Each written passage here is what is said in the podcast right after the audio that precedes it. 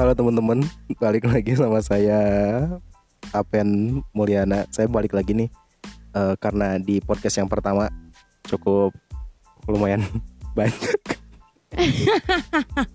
Ya ketahuan deh. cukup lumayan banyak yang dengerin.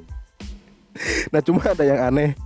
Eh, kenapa aneh? Karena di podcast yang pertama ini gue baru nyadar pas ada yang komen kayak gini. Kalau dipanggil bapak sih? Serius, teman-teman gue banyak yang nanya. Oh iya. Kok dipanggil bapak sih? Dan gue juga baru nyadar gitu. Oh iya ya, kok gue dipanggil bapak ya? Terus selama ini gue nyaman-nyaman aja dipanggil bapak dan bukan cuma lu doang yang manggil gue bapak. Ya kan teman-teman gue di kampus juga manggilnya kayak gitu gitu ya. Ya gue gue di sini mau klarifikasi dulu kenapa lu manggil gue dengan sebutan itu. Dan kayaknya sekarang jangan manggil gue dengan sebutan itu lagi deh. Kenapa? Eh, Gue manggil bapak-bapak. Kenapa gue manggil Apen bapak? eh, Karena emang kebiasaan kali pak. Jadi eh bapak lagi ya. Jadi emang kebiasaan. Jadi gue kalau Hmm. misalnya ke temen gue yang cewek pun gue manggilnya kadang ibu, Hmm. ya bu. Gitu. sekarang tante gitu. Kadang tante. Ada yang tante, ada yang ibu, ada yang Hmm. sista, ada yang uhti. Oh gitu. Iya, segimana casting sama kelakuannya aja Aja gitu tuh pak. gimana casing Berarti casing gue kalau kayak gitu Eh bukan gue yang ngomong ya Bukan gue Berarti lu itu Eh, ada jiwa kebapaan gitu Hmm. Hmm. Iya dan emang bukan lu doang sih yang manggil gue bapak Itu kan gak salah juga Ya maksudnya Terus terus gini Di di apa? Gue liat di Instagram Di postingan Instagram. Lu, lu kan post kan ya di Instagram Hmm. Tentang ini. Terus ada yang manggil PM PM PM Apaan sih maksudnya? Kan gue bikin judul Eh. Sebutkan Eh. Jelaskan dan beri contoh. Hmm. Itu kan soal pas ujian PM banget kan? Jadi Iya ya tinggal sebutkan, jelaskan dan beri contoh mengenai noise yang ada di komunikasi antara komunikan gitu Oh kan? gitu. Gitu. Awalnya gue juga nggak mudeng pak. Gue bilang PM tuh apa polisi militer? Gue kira lu tuh mirip sama PM Awalnya juga gue mikir kayak gitu. Iya. Kok PM sih? Asaan gue kalau di kampus dipanggilnya Pak Komal kan. Bener gak kan? Gue suka suka pakai batik yang warna hijau itu kan kalau hari Jumat. Lalu suka manggil iya gitu. iya Ya makanya gue manggil PM. Gue agak aneh juga gitu. Kirain gue gue di sama-samain kayak PM gitu. Padahal ternyata judul lu ya yang judul tapi itu cuman cover depannya aja Hmm, tapi setelah lihat mereka tetapnya KPM. iya tetap yang Ya buat yang nggak tahu PM itu Pak Muslim. iya itu dosen gue waktu gue kuliah. Ya gitulah. Ya gue dipanggil bapak. Ya tadi klarifikasi dari orangnya yang kayak gitu. Ya gue juga nggak ngerti setua apa gue gitu. enggak pak enggak tua-tua amat. Ya jadi mungkin dulu gue sempet sempet apa sempet terjun di politik kampus gitu. Sempat mimpin organisasi juga. Nah di situ kalau gue mimpin rapat ya gue kayak bapak-bapak mungkin ya gitu ya. Serius banget gitu ya. Dan dan dan emang gue ngerasain juga waktu gue datang ke kampus dengan style gue yang kayak gitu pakai celana bahan pakai baju gitu ah, baju kemeja Iya. formal gitu ya. Dan sementara teman-teman kampus gue di komunikasi gue kan anak komunikasi ya. Di sana style stylenya kayak apa? Modis modis gitu ya. iya. Ya nggak sih? Gue datang ke situ jadi kayak dosen gue ya wajar sih mereka manggil kayak gitu. Dan gue juga nggak marah sebenarnya. Ya gue mempertanyakan karena kalian yang denger kemarin mempertanyakan itu Iya gue juga baru nyadar malah dan gue ya nggak apa-apa lah. Tapi nggak ada yang nyangkain gue anak lu kan pak? Iya maksudnya disangkanya gue manggil bapak-bapak Takutnya panggilan anak kepada bapaknya. Nggak nggak nggak nggak sampai segitu. Dia justru nggak nggak fokus ke orang yang manggilnya dia fokus ke gue orang yang dipanggilnya. Ya udahlah. Gila udah lima menit ngomongin yang nggak jelas fix. lu dengerin dengerin obrolan kita yang nggak penting sampai lima menit dan lu kalau mau lanjut ya mungkin ini juga kurang begitu eh, apa kurang begitu banyak pembelajarannya tapi eh, satu hal gue hari ini pengen ngebahas jadi kemarin tuh gue pulang gitu Hmm. jadi gua kan kalau pulang itu seminggu sekali kadang dua minggu sekali kadang sebulan sekali gitu ya Hmm. kadang enam bulan sekali ya ter- Hmm. nggak kapan-kapan gitu lah pulang nah gua ketemu sama adik gua Hmm. masih kecil dia baru kelas 1 SD Hmm. dia nanya ke gua pertama kali yang dia sebutkan atau yang dia ucapkan ketika gua datang ke rumah dia nanya kayak gini ah tahu bis hantu nggak Wah. serius dia nanyain kayak gitu gitu ini tahu dari mana bis hantu anak kecil kayak kelas 1 SD gitu ya Hmm. ya selama ini yang dia tahu hantu itu pocong kayak Iya. ya kayak gitulah dan dan dan ini efektif sih buat nakut nakutin anak kecil gitu ya Hmm. Tapi gue aneh juga kok dia tahu bis hantu dari mana gitu. Hmm. gue tanya kan dari mana tahu bis hantu? Ya dari kakak kak- ya dari teman-temannya lah gitu ya. Terus dia kan seneng banget sama si Tayo ya. Hmm. nah setelah dia denger cerita itu dia selalu nyangka si Tayo itu hantu gitu.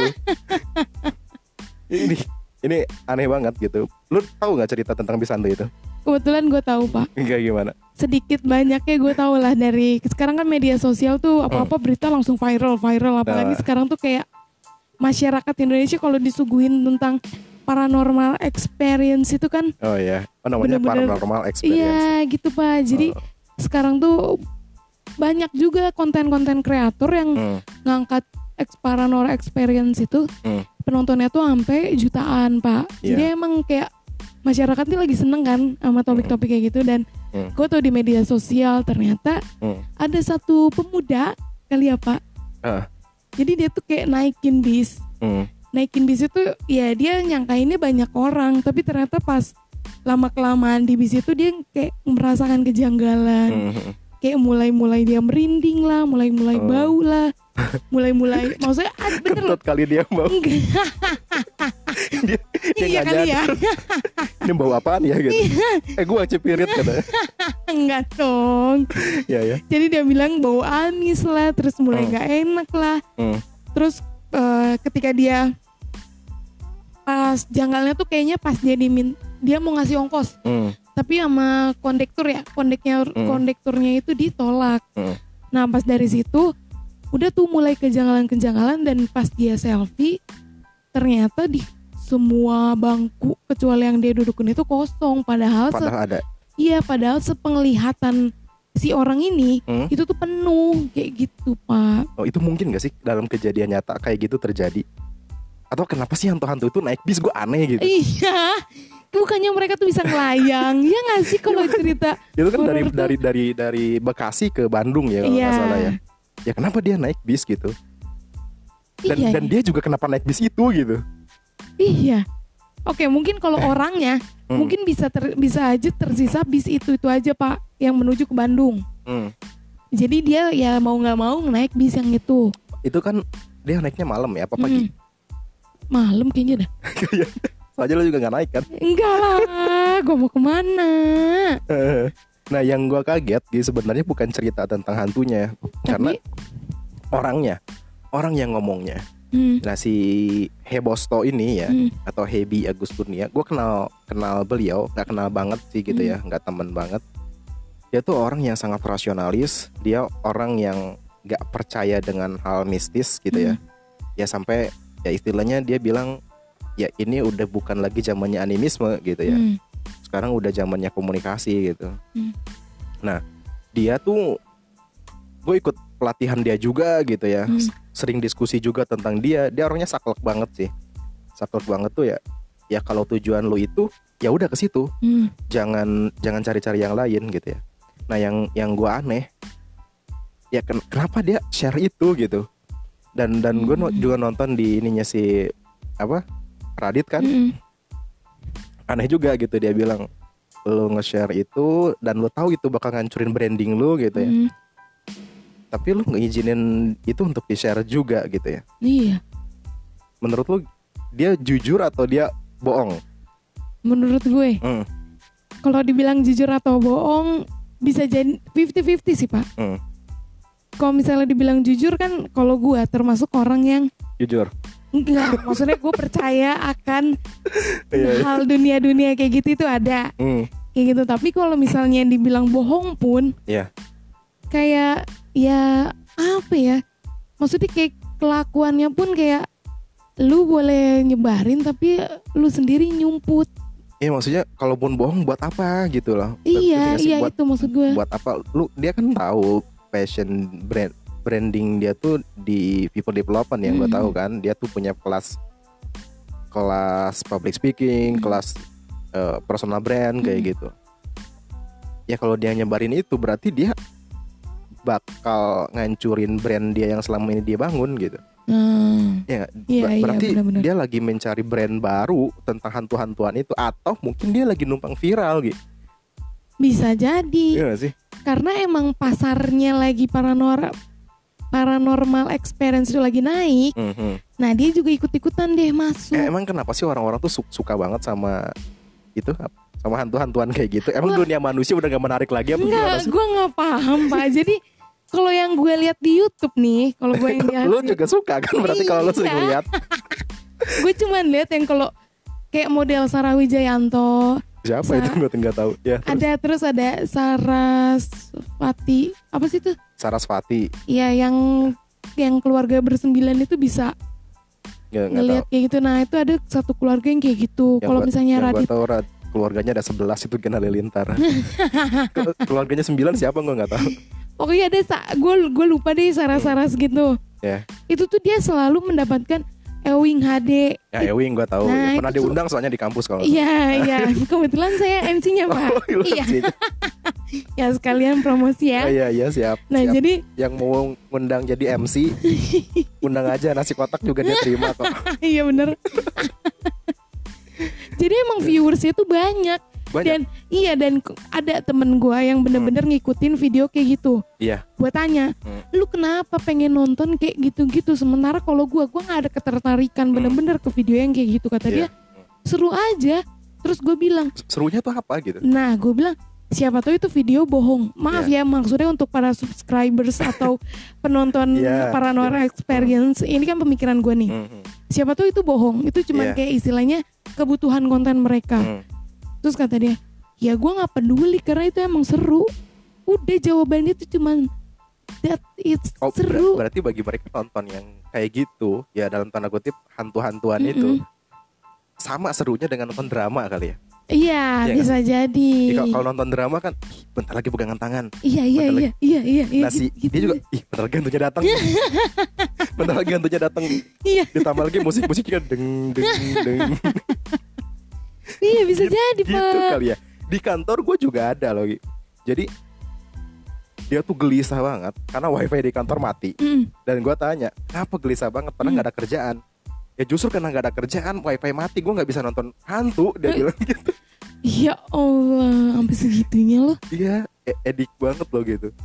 Nah, nah, ya- yang perlu digarisbawahi adalah, ya kenapa gue pertanyakan itu ya Mm. tadi, kenapa eh, hantu-hantuan ini kok lebih, lebih apa? Lebih eh, apa sih? Lebih menarik atau lebih banyak viewersnya Peminatnya. daripada hal-hal yang lebih bermanfaat. Nah, eh, Hebosto juga ya, dia Mm. bilang kayak gitu. Gue sedih. Dia juga konten kreator, Mm. tapi konten kreator pendidikan gitu. Tulisan-tulisan dia juga bagus di blognya tentang Mm. personal brand, tentang stoik, tentang Mm. kayak gitu. Yang yang yang nggak tahu tentang stoik nanti gue bikin deh satu episode tentang stoik, stoik itu apa gitu ya. Mm. Nah tentang hal-hal yang kayak gitu, tentang filsafat, pemikiran, Mm. punya podcast juga. Ada salah satu episode yang cukup lumayan panjang, judul podcastnya kalau nggak salah rasionalitas cinta. Oh, gue belum dengar tuh yang itu. Nah, tapi lu lihat judulnya kan? Iya, iya, nah, ada. lihat, Ya lihat. artinya dia orang yang sangat rasional gitu ya. Hmm. Nah, katanya ya gue sedih kata dia. Sedih kenapa? Karena konten gue banyak loh yang lebih bermanfaat. Hmm. Tapi kenapa gue share tentang hantu lebih cepat viralnya? Atau mungkin dibantuin sama hantu itu buat di share gitu. Gimana sih? Kok Bisa konten Bisa hantu cepat banget viralnya? karena dia itu ingin menunjukkan eksistensi diri dia. Ya, emang di, kali. di dunia dia nggak ada Instagram apa kenapa nggak bikin sendiri? Iya, mohon maaf sih nggak ke dunia mereka jadi saya nggak tahu loh pak. Itu loh gitu. Jadi selain ngebisikin, sekarang mereka udah mulai nampak-nampakin Eh, diri. iya ya. iya.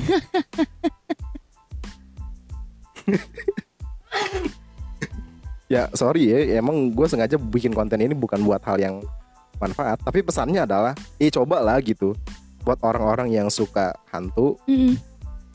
sebelum nonton tanya dulu manfaatnya apa. Iya. Iya nggak? Manfaatnya gue tahu. Apa? Kalau lu nonton film horor, ini yang gue baca Iya ya. iya iya. Lu tuh kan bakal ada deg-degan nih Hmm. dalam jantung. Nah itu tuh Hmm. kayak lu sama aja tuh olahraga kardio pak. Jadi bisa membakar kalori dan lemak dalam tubuh. Ya kalau kayak gitu lu bikin kasus aja di pengadilan sa- sangat deg-degan loh. itu. Iya bener sih. Atau nggak lu keliling kebun raya? Kayaknya lebih bermanfaat ya nggak sih? Ya kalau itu kan dia olahraga. Sebenarnya kan Oh, itu dia iya. malas olahraga, tapi Iya, pengen iya, dapat membakar kalori yang lebih kayak olahraga gitu kan. Ya udah kayak gitu. Kencingin masjid dia. Eh, Astagfirullahaladzim gue jadi ngajarin gak bener jadinya. Ya kan kayak kemarin ada ibu-ibu datang ke masjid bawa anjing kayak gitu. Iya, nah itu juga janggal sih kalau menurut gua. Janggalnya kenapa? Ya karena yang apalagi sekarang ya disangkut pautin nama zamannya Nabi Rasulullah kan. Hmm, hmm, Katanya zaman Rasulullah aja ada orang apa gue lupa gitu. hmm, Masuk kencing di masjid hmm, itu diusirnya pelan-pelan. hmm. Hanya suruh di sebor. Ah, ah bahasanya apa? di sebor. Iya dibersihin lah gitu. Ya nggak apa-apa disebar juga benar. disebor. Nah, tapi kenapa zamanan sekarang itu si ibu-ibunya ampe dibentang-bentak di kayak gitu gitu kenapa enggak? Disebor. Iya. Iya. Jadi gimana Nggak, maksudnya- si ibunya disebor apa? si ibunya tuh diusir secara perlahan, Oh, pelan-pelan. Nah, Harusnya gitu. iya katanya kan. Ah, ah. Terus tapi di sini kalau menurut gue, Hmm, ya zamanan Rasul itu kan ya orang itu pasti belum tahu dong, Pak. hmm, Belum tahu ya masjid itu suci atau itu apalah. ah. Nah sekarang zamanan sekarang katanya kita eh, sesama umat beragama harus toleran. Ah. Nah gue yakin, gue yakin seyakin yakin ya agama lain itu pasti tahu kalau masjid itu tempat ibadah, Iya. tempat suci. Ah. Nah kayak ya lu bawa bawa sepatu aja nggak boleh. Iya. Terus kita mau sholat aja ini batas suci bawa apa sih si sendal harus dibuka di sini sementara dia pakai Hmm. sepatu. Hmm. Jadi nggak mungkin kalau si ibu itu nggak tahu kalau sepatu itu nggak boleh dipakai ke masjid. Iya sih nggak mungkin. Iya, terus udah dan gue yakin juga si ibu itu pasti dengar selintingan-selintingan bahwa Tapi kan ibunya gila katanya. oh Ya gue tahu di di, Ah. di sosmed kayak gitu gitu. iya Menurut kalau sosmed berita yang paling update sih daripada iya bra nah kalau misalnya itu gue gue mikirnya juga si ibu itu agak-agak sedikit terganggu pak Heeh, katanya sih gitu. oh pantesan aja Sebenarnya gue mau ngobas hantu kok. iya kok jadi ke sini sih ah apa nih Ya kayaknya ini bisikan setan. Iya, tuh kan. Dia pengen menampakkan kan, nggak cuma di Instagram, nggak cuma di YouTube, di podcast pun dia pengen eksis pas. Lu nyala lu nyala nyalahin lu nyala nyalahin jangan kayak gitu. Oh iya, iya maaf maaf maaf. Kitanya aja yang nggak punya catatan buat diomongin Iya. apa aja.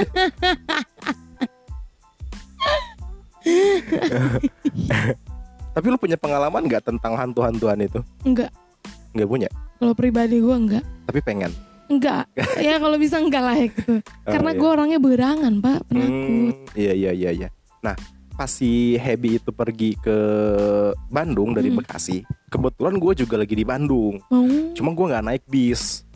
Nah, iya, gue di Bandung gitu. Mm-mm. Tapi gue gak ketemu sama bisnya dia. Tapi ketemu sama Dilan nggak? Dilan siapa? Dilan Milea, Pak. Udah udah, nanti pembahasan panjang lagi. Lanjut. Ngomong-ngomong soal hantu, ada hantu yang sampai sekarang gue nggak tahu dia di mana. Apa? Jadi waktu gue kuliah, Gi, ada teman gue ngasih bunga ke gue. nah, dia bilang eh apa? Apa? Jangan bilang siapa yang ngasih. Temen gue bilang gitu ke gue. Eh apa sih orang yang ngasih bunganya itu jangan sampai tahu dia ngasih bunga ke gue, tapi dia ngasih bunganya ke gue. Menurut gue ini hantu banget sih ya. Maksudnya apa maksud lu gitu? Cuma pengen nampakin diri dalam wujud lain, tapi lu nggak mau ketahuan siapa gitu. Itu namanya secret admirer. Bener gak sih secret admirer? Apa sih gimana sih? Nggak tahu. Pengagum rahasia, Pak. Oh, mengagum rahasia gitu lah. Kalau nggak bisa bahasa Indonesia aja. Iya, iya. Maaf ya, P3A. Iya. Lu tahu nggak siapa orangnya? Oh, gue tahu. Kan gue ngasih bunganya ke bapak. Pak, mohon maaf, saya hanya dititipi sebagai kurir. Ya kalau denger, kalau orangnya denger, ya gue pengen cuma pengen ngasih pesan. Kenapa harus kayak gitu gitu? ya gue nggak penasaran banget sih gitu cuma aneh aneh aneh sebagai era sosial media saat ini kita semua pengen eksis Mm, pengen kelihatan mm, pengen ketahuan mm. kok dia main rahasia-rahasiaan sih gitu Karena cinta itu nggak semuanya bisa diungkapin. oh Pak. berarti dia cinta dong sama orang itu Ya mungkin dulu iya. ya kan? Mungkin dulu iya. Karena yang gue tahu orang itu hanya menitipkan amanah itu ke gue. oke next Oke. nah gue pernah lagi kalau ketemu sih enggak cuma Mm-mm. dalam bentuk suara-suara kayak gitu gue sering denger Oh iya. entah gue yang salah denger mungkin serius dulu waktu waktu sekolah gue tinggal di masjid di masjid juga sering ada Hmm. suara-suara yang ngeganggu gitu cuma gue nggak pernah hirau nggak pernah tanggepin gitu ya Mhm. karena gue takut ketika gue tanggepin dia malah makin seneng Contohnya terus malah pengen main gitu Eh, ngajak Ya. karaoke. ya contohnya ya pernah jam 2 pagi tiba-tiba keran kebuka keran masjid gitu Beneran air yang ngucur gitu. Mm-mm. terus Hmm. nutup lagi mungkin itu lagi mau tahajud dia Oh, iya. gitu ya kan baik dia soleh Iya. iya dan karena itu kebuka jadi gua nggak tahajud jadi biarin aja dia gue denger doang Memberikan kesempatan. Bilang aja Bapak Gesiun takutnya dia keganggu gitu nah terakhir minggu lalu nah kalau hari Jumatnya si Hebi itu pergi ke Bandung naik bis itu Mm-mm. minggu lalu gue nginep juga di puncak Mm. hari Jum hari eh, Kamis hari Kamis gue nginep Jumatnya ada acara ya gitulah malam malam Jumat Mm. nah malam Jumat banget kan Malam Jumat. begitu turun dari mobil di kamar itu ada cewek keluar seksi Cewek beneran gak? ya, Pak asli ini gue udah merinding dengerin dulu Oh iya nah gue nggak lihat teman gue yang lihat. Begitu Hmm. ditunjukin kamar yang mana Hmm, si teman gue ngerasa itu kamar yang si cewek itu keluar hmm, dari balkon. Dan kamarnya ditempatin Hmm. buat kita tidur. Hmm. bener nggak kata gue tuh? Eh, yang lain kali hmm, tante-tante kali yang lain gitu. Hmm. akhirnya setelah beberapa jam kemudian kita sama-sama takut kan gitu ya Hmm. dia yang ngelihat kan gue mah enggak Iya. gue biasa aja sih gitu ya terus begitu dia pergi keluar Hmm. ada teman ada salah satu teman kita yang datang nyusul dia pergi keluar ngejemput gue di situ sendiri kan Hmm, luar biasa. nah gue di situ sendiri tiba-tiba ada anak kecil sama bapaknya lagi bercanda Di mana? di depan kamar gue nah di depan kamar gue Mm-mm. gue pikir ada kamar kali depan kamar gue Mm-mm. Pas gue keluar ternyata depan kamar gue tembok Gak. ah ya udah gue nggak hiraukan itu nah gue nggak tahu itu apaan tapi yang cewek yang tadi ternyata itu benar tante-tante nginep di kamar sebelahnya Alhamdulillah. Serius. Pas pagi sarapan bareng dia keluar. Oh kamar yang sebelahnya. Berarti lu lihat balkon yang sebelahnya dong, bukan balkon yang itu. Ya ngapain? Lu sampai ya kadang-kadang gitu lah ya. Mm-mm. Jadi hantu hantu-hantuan kayak gitu sebenarnya bentuk imajinasi dalam pikiran kita. Iya iya. Eh, kemarin juga gue dengar salah satu video tentang filsafat. Mm. Filsafat itu dia bercerita tentang kenapa orang-orang orang-orang besar Mm. eh, kayak Mahabharata, kayak apa sih Mahatma Gandhi, Hmm. Rasulullah, nabi nabi-nabi itu dapat wahyu di gua Mm. sedang bertapa. Ajaran Hindu juga mengajarkan bertapa. Mm. Nah, ternyata ketika ber- menyendiri kualitas kecerdasan kita naik. Oh. Ketika kita bersama banyak orang, kualitas kita menurun sesuai dengan kecerdasan orang-orang yang di sekitar kita. Mm. Nah, jadi bertapa itu manfaatnya. Nah, dari kecerdasan yang meningkat itu, maka muncul imajinasi-imajinasi dalam bentuk pikiran. Pikiran itu akan mewujud dalam bentuk kenyataan. Iya iya, gue pernah baca nih. Nah, mana baca kan? Iya pernah baca. Nah, kayak gitu. Mm. Makanya ketika menyendiri, kenapa takut? Artinya kita lagi cerdas-cerdasnya tuh. Sehingga muncul bayangan-bayangan apa ya di sana ya gitu. Mm-mm. Kayak gitu-gitu. Lu jangan takut sebenarnya. Bersyukur aja. Alhamdulillah gue jadi makin cerdas nih. Iya, gue gitu berarti berarti perubahan mindset ya pak. Katanya sih gitu. Kenapa? Karena kayak hantu-hantuan itu si Happy coba lagi sendiri kan di bis katanya Iya. dia ketemu hantu-hantuannya gitu. Mm-mm. mungkin aja bisnya itu emang cuma dia sendiri kemudian muncul bayangan-bayangan yang Iya bener. kayak gitu gitu ya Bisa jadi. kalau lagi sendiri emang sering banyak hal yang yang yang nemenin Mm-mm. walaupun bener gue juga percaya makhluk-makhluk seperti itu ada kalau gue percaya Mm-mm. karena salah satu bukti orang itu beriman adalah percaya kepada hal-hal yang goib Mm-mm. Tuhan itu goib sampai hari ini kita belum pernah ketemu sama Tuhan Iya. gitu kan oke jangan lama-lama ya kayaknya juga ini nggak begitu banyak banyak keketawaannya aja poinnya adalah coba teman-teman pikirkan ulang Mm-mm. banyak loh konten yang lebih bermanfaat Mm. banyak loh konten yang eh, istilahnya kalau lu denger itu bisa meningkatkan kecerdasan lu lah. Minimal ada informasi yang masuk. Hmm.